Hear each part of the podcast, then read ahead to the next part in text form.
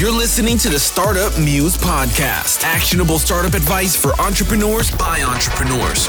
Are you struggling to raise venture capital for your startup? Yeah, I am. Are you clashing with your co-founders? Unfortunately. Are you ready to take your startup to the next level? If so, this podcast is for you. And now, here's your host, Alexander Muse, broadcasting from Dallas, Texas.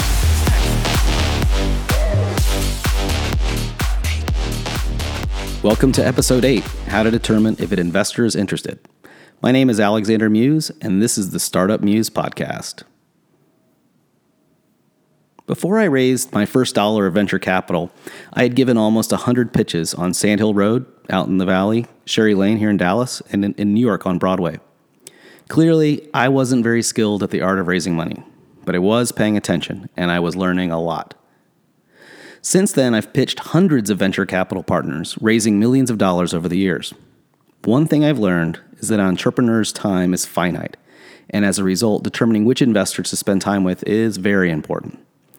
There is one surefire way to determine if an investor is not interested in your deal. He lets you finish, finish your presentation without interruption. In fact, I would argue that an investor's interest level is inversely proportional to the amount of time he goes without interrupting you. If you make it through until the end of your presentation, don't waste another minute with them. I recall being offended and unnerved whenever it happened to me. But eventually, I figured it out that I was completely misreading the situation. The more an investor digs in, the more interested he, he is. Don't get offended. Instead, design your pitch in such a way that you get the most important information out in the first two to three minutes. Your goal should be to be interrupted and taken off track within the first five minutes. Most entrepreneurs spend too much time working on their presentations. If you're doing it right, no one will ever get through it. So quit wasting your time. If you're spending 75% of your allotted time giving the investors a class on your market and product, you're doing it all wrong.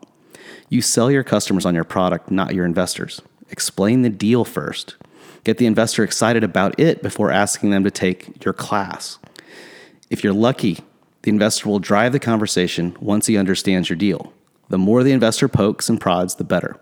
The more investor questions your assumptions, the better. The more uncomfortable you feel, the better. These are all great signals and signs that you should invest more time with the investor. I hope you enjoyed today's episode of the Startup Muse podcast. You can visit us on the web at startupmuse.com. And don't forget to subscribe for more great startup content. The print version of the Startup Muse is a no nonsense guide for first time entrepreneurs raising venture capital, available as an ebook, audiobook, or paperback on Amazon.